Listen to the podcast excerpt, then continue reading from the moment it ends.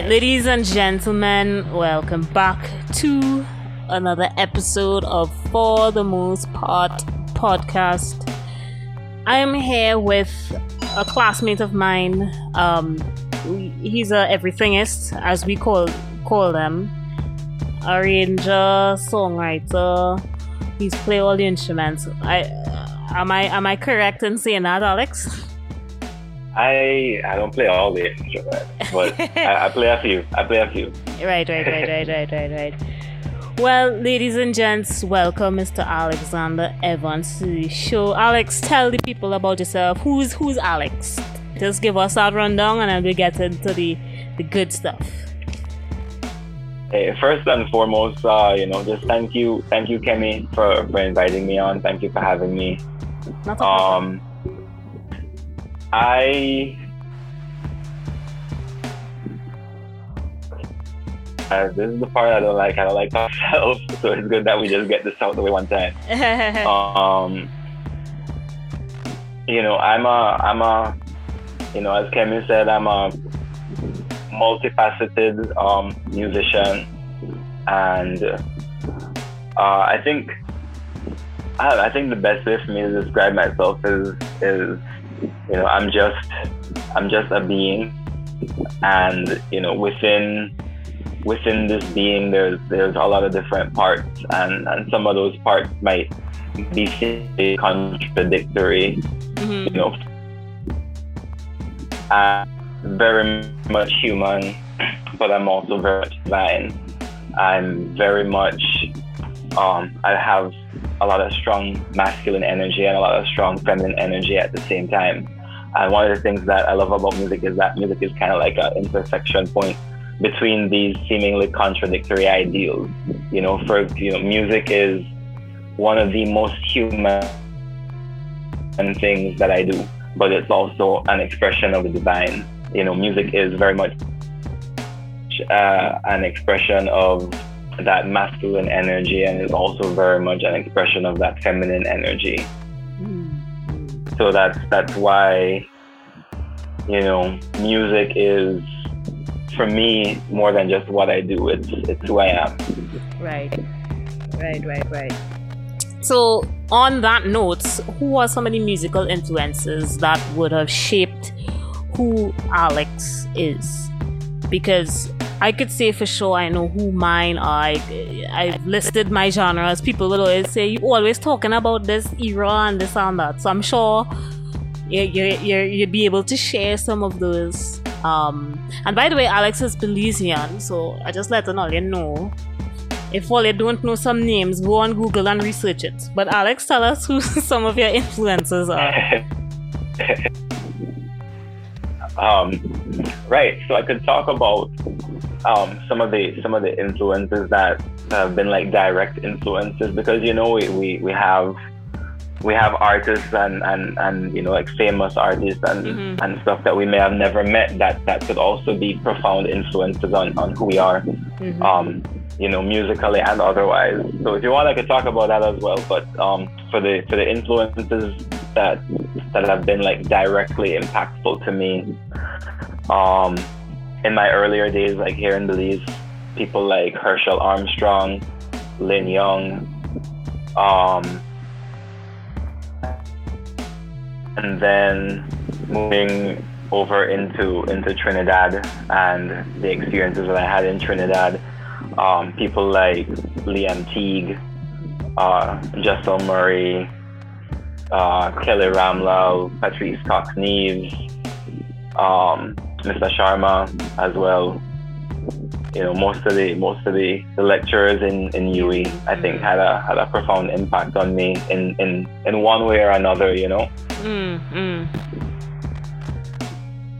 okay cool um I mean and I think I think especially as we're both the the um UWI graduates I could say for sure that that department specifically really kind of shaped our musical careers and and and so on a tangent yeah that, I, mm-hmm. yeah i was just gonna say like i kind of feel like maybe that's what inspired the Feel the Love project because I was gonna I was gonna get into that a little bit mm-hmm. because mm-hmm. people mm-hmm. people ask me I see a set of UWI people and but it's not just UWI people it's it's it's it's a I guess a, a community of people because it's not just UWI but talk to us a little bit tell us tell us you know about that and you know that kind of the selection process how you went through well, I want to get this musician and that musician and, and the various experiences and the whole process.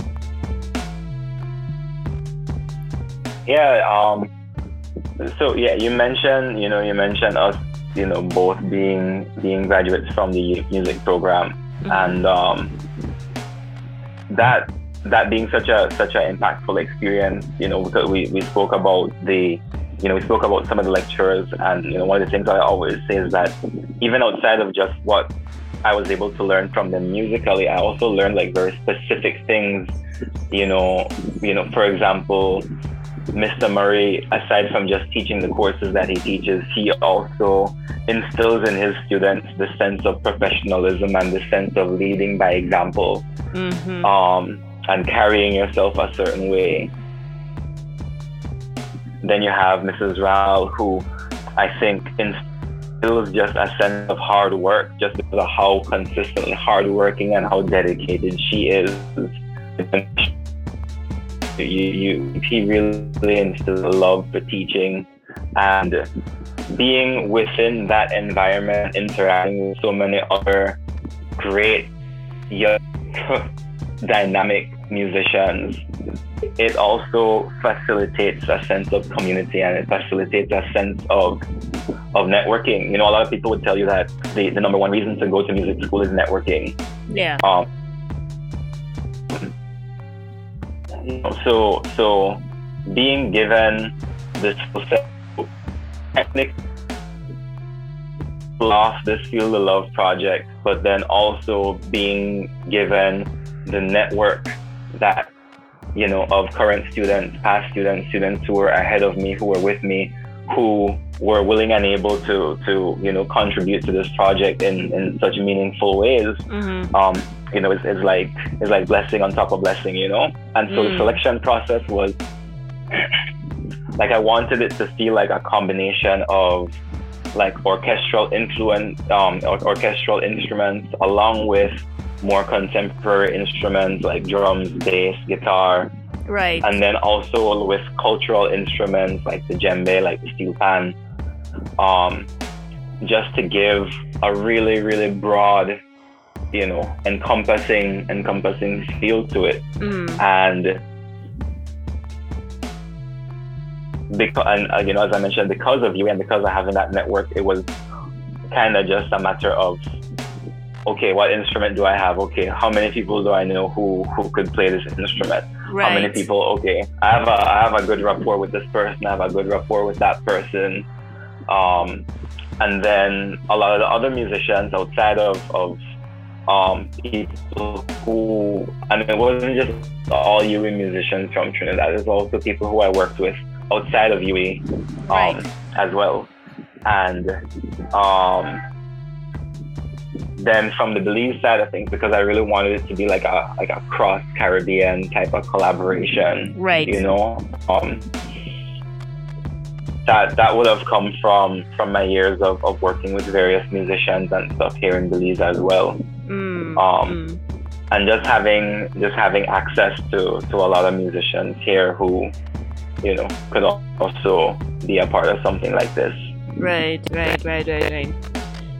All right. So now I was to ask, and I didn't put the question on the paper purposely because I wanted to see, I want to understand the, I guess, what was the inspiration behind the Feel the Love, um, that, that project. And people, I will link that whole thing. It was a concert that it was a part of. You all need to go on Facebook um, I don't know if the concert, the if the project itself is isolated separately that people can see, or if it's part of um, the full concert video. But we will link it. I'll give you all all the information.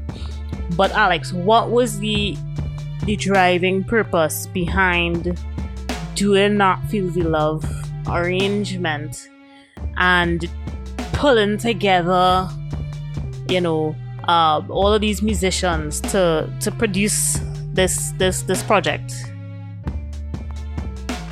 Right. So so there's several there's several parts to it Mm-hmm. in that you know I I'm a huge I'm a huge fan of of Freetown Collective. Mm-hmm. Mm-hmm. I love I love so much of what they did, you know, prior to, to 2019, because 2019 is kind of when they took that step more towards, you know, doing more like soca and, and kind of do being a little bit more mainstream. Um, Right. But mainstream without losing the essence of, of, of, of who they are and what, what their, their role is and what their mission is, you know, because uh, what they stand for is, is bigger than just the music. Right. Um, and and so I I really I remember the first time I heard Feel the Love and just like the first couple of months that it was out, I remember just that feeling of life of like being alive that that I felt whenever listening to it. It's something that you know some of my some of my favorite soca songs from the past decade or so. Mm. That feeling is is is what you know they they would bring. You know, we're talking about like voice far from finish. You know, Kes, yeah. love of yeah. the music. Um, you know, kind of like kind of like more along the, the vein of like uplifting. You know, like Yeah. that upful kind of kind of vibe Yeah. and just I, I remember just falling in love with it for for the energy for the you know the musical aspect of it. And I just remember immediately thinking you know I I want to do an arrangement of this at some point. And uh, that that that stuck with me and then moving into um 2020 and Mhm. moving into like when we had the first the first set of set of lockdown. Um I remember you know of course having seen videos like what um Eric Whitacre does and like what um you know Mia Gormandy Dr. Mia Gormandy Benjamin and and them do Mm. with, with, with, with the steel pan um, video as well. You know, be kind of like being inspired by that and thinking to myself, you know, this is this is this is the perfect time for something like this Like this. to do an arrangement of Feel and to do it in this way because because if it- there's one thing we need right now is is is love and it's it's it's to feel connected and to feel like to feel like we're not alone you know because we, we we we were just only starting to get into social distancing and quarantine and stay home and and, and you know i feel like then and even now still we we, we needed that voice of you know we, we we're still even though we're apart we're still connected Yes. and yes. you know also aside from that you know one of the one of the things about from about my my role here in Belize and, and kind of like promoting or echoing um or amplifying so I, is probably the right word voices like Freetown Collective is you know here in Belize we we we're, we're not as developed in our infrastructure or the way we think about culture and the way we view culture right. and so a, a lot of what we do generally is we tend to appropriate a lot and we tend to latch on to music from um, from other places, especially Jamaica, Trinidad, and the US. Right. um, right. You know, for the for the more for the more you know like urban demographic here in Belize. Right. And so much of that is just latching on to what is popular and what is on the radio in these other countries.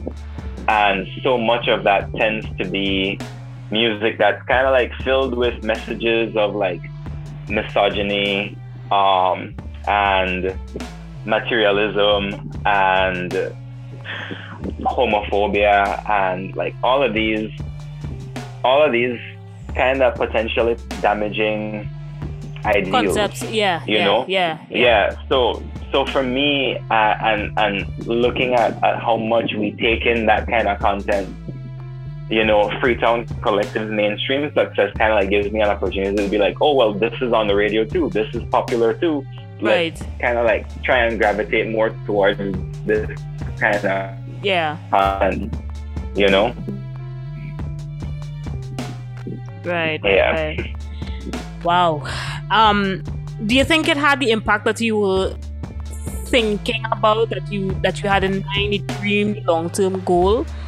Because I know a lot of arrangers, you know, um, for example, when we did the Women of Steel project, um, and it's not to overshadow this, but I'm using it as an example. The one thing we wanted people to get to understand is that women can arrange one, and women could play band two, and maybe in some ways, um, I think it kind of shook a lot of people. Down to the original composers of the song, they were like, "I didn't know that women could do this."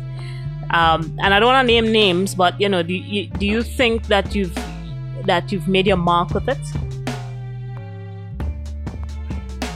that and that that's kind of a a difficult question for me to answer. I think Okay. um, because I don't feel as if it's the the extent of, of, of where it's going to go. I don't think that that is fully realized yet. Okay. Um, as as a as a part of it, you know. Um, I know that, but what I, what I can say is that from from the the feedback that I've gotten so far, Mm, for the people who have seen it and for the people who have, you know, like taken the time and, and sat down and looked at it and listened to it, I think that it has had that desired effect for them. okay. Um, you know, you know, people people definitely definitely, you know, seem to feel that that sense of oneness Yeah. you know that that that I was definitely going for.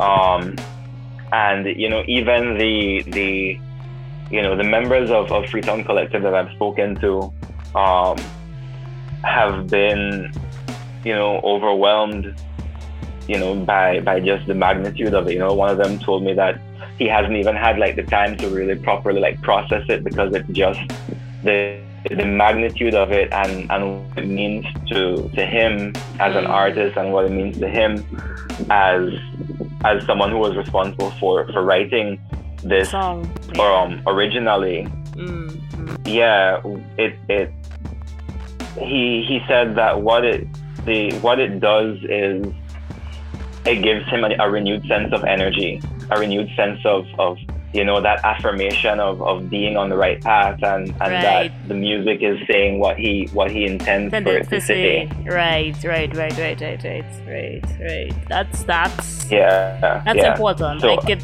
I could see that. hmm go ahead. Yeah, and I think that's something as well, you know, that we we as musicians that we really really need to do and get in the habit of of showing each other love.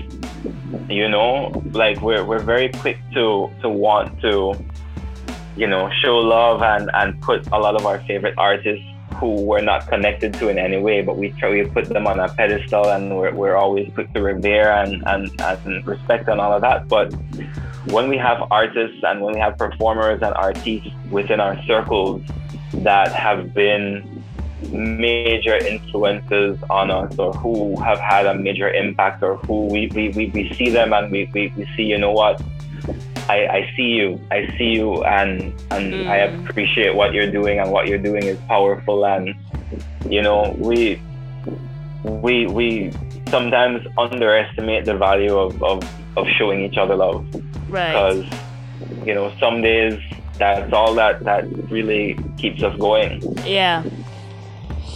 So, um, what would you say um, are two things that musicians get wrong, generally speaking? generally speaking um, i would say music theory and and social responsibility okay. but when, when i say music theory like yeah i know a lot of musicians get music theory wrong but i, I don't mean like specific concept, the idea. I mean, I mean what music theory is.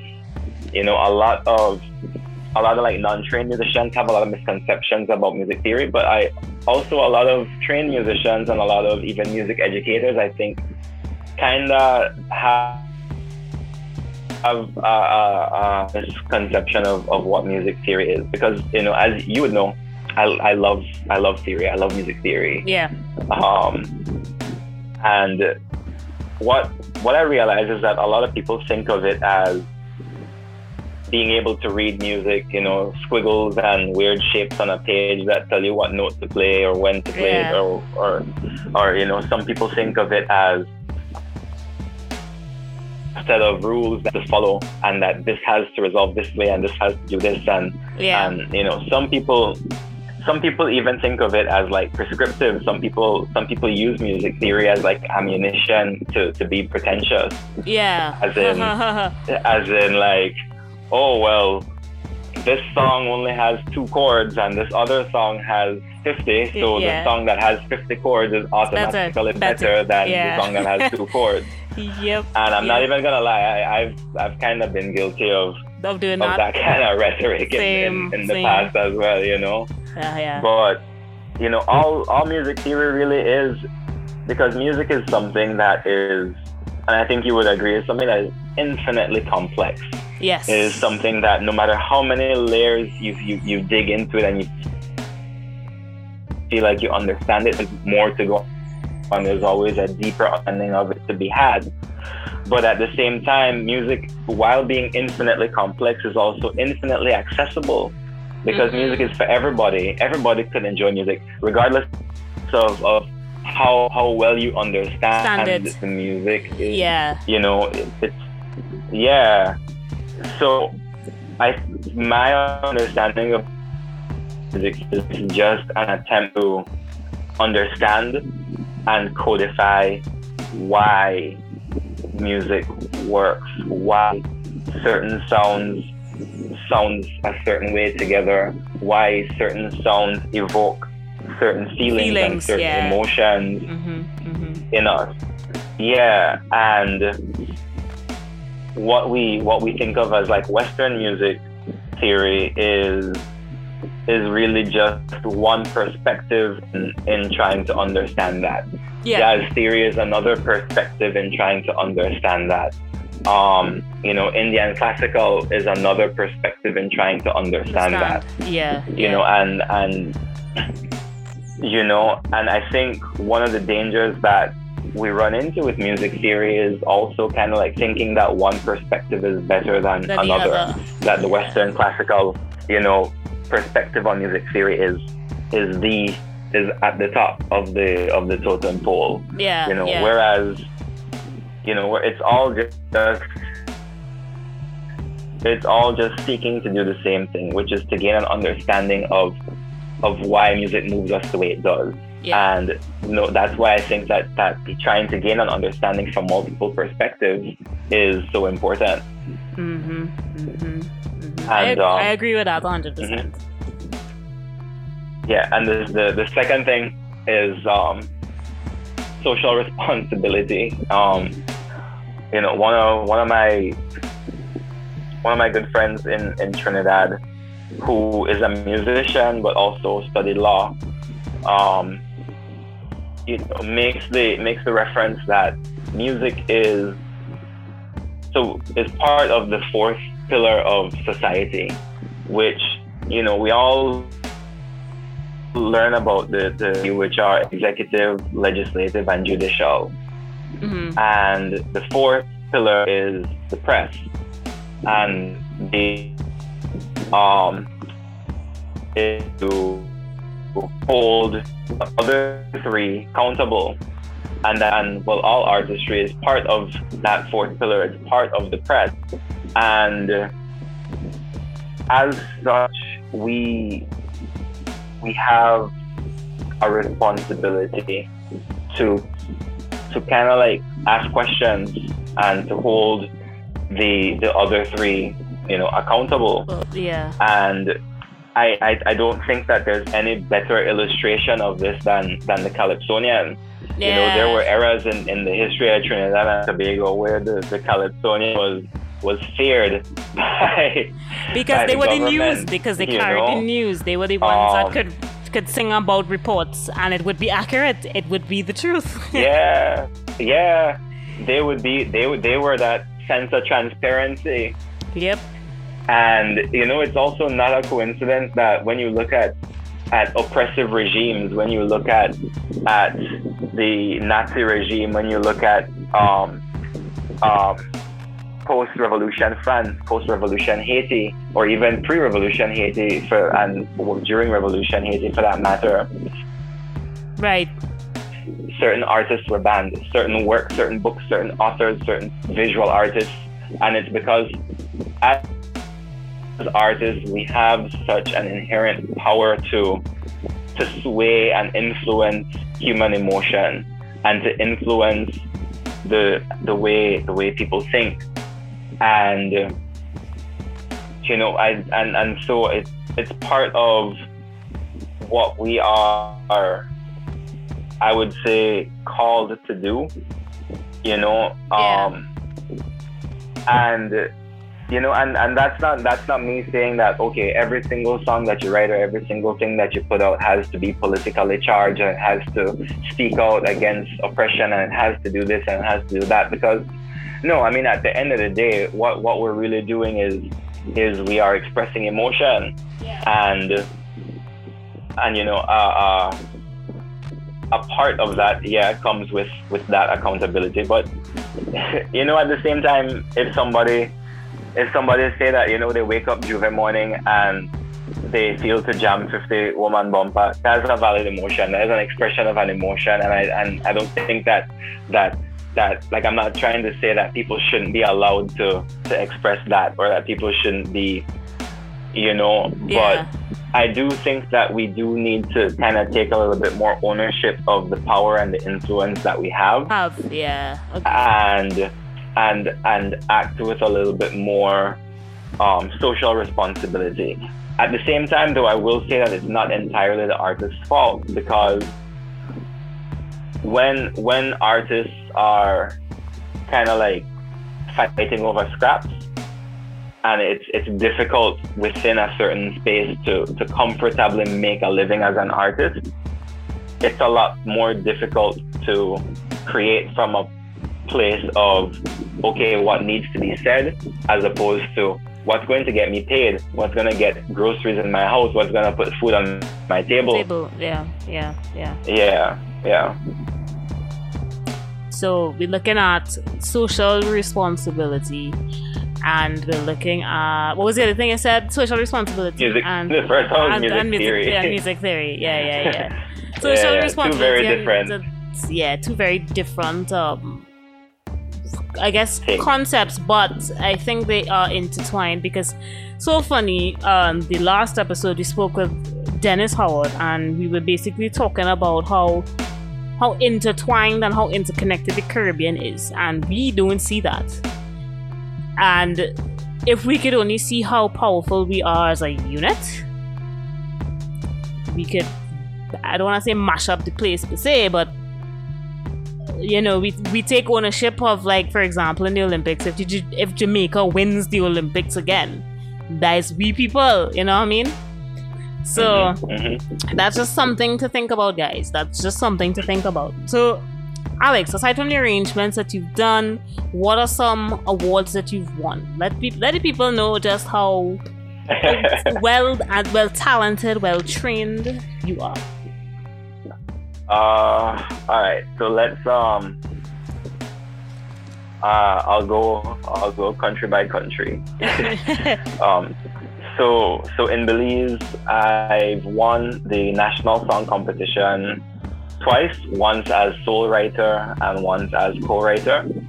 I won the in earlier this year the um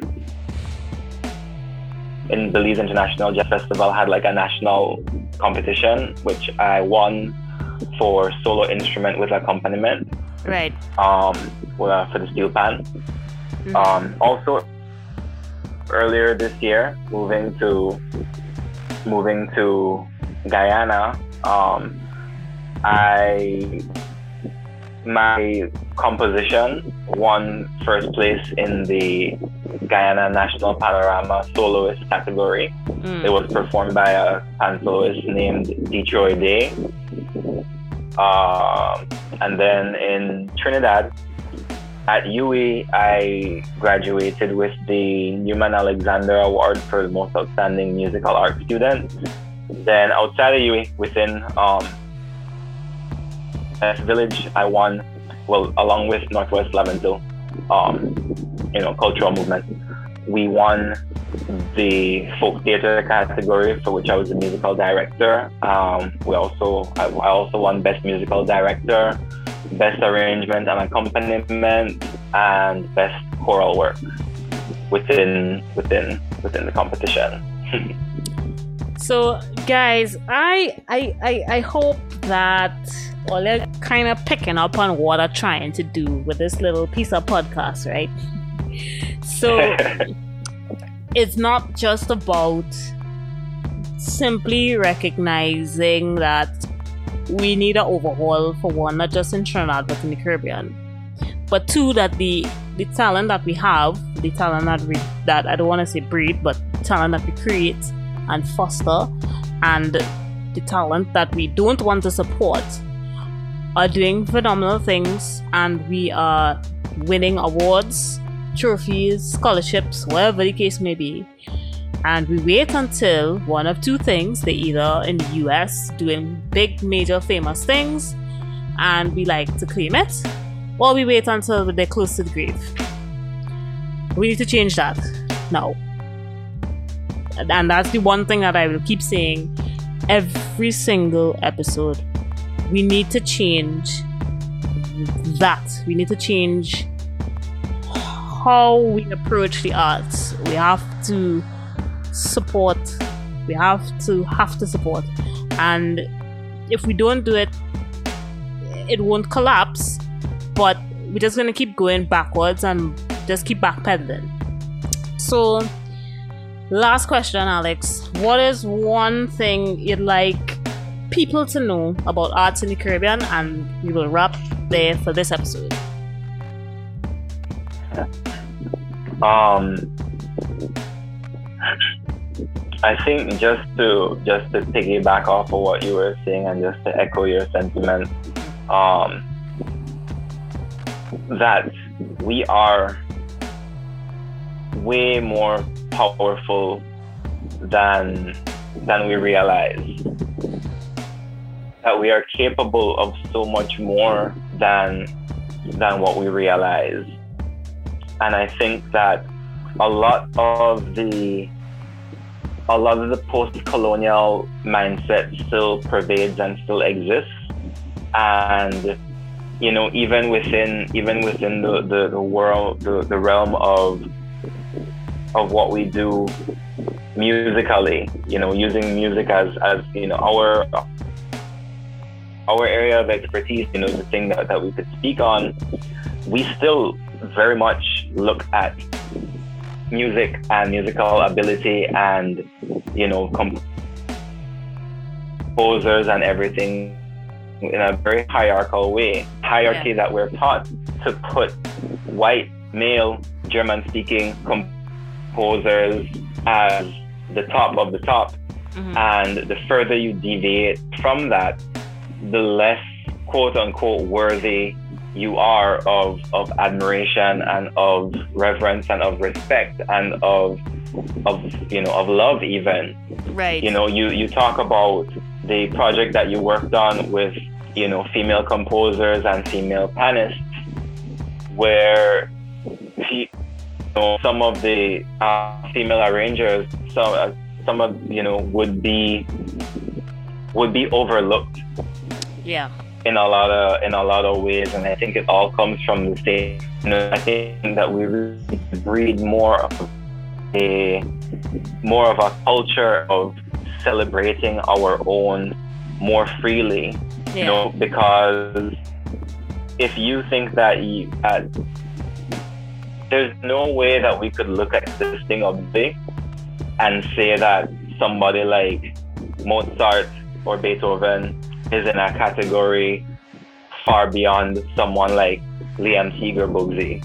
Right, right. You know, just because just just because the, the medium that they used and just because the system that we use to evaluate these types of music are skewed in one in one direction. John. You know, so I really I really think a big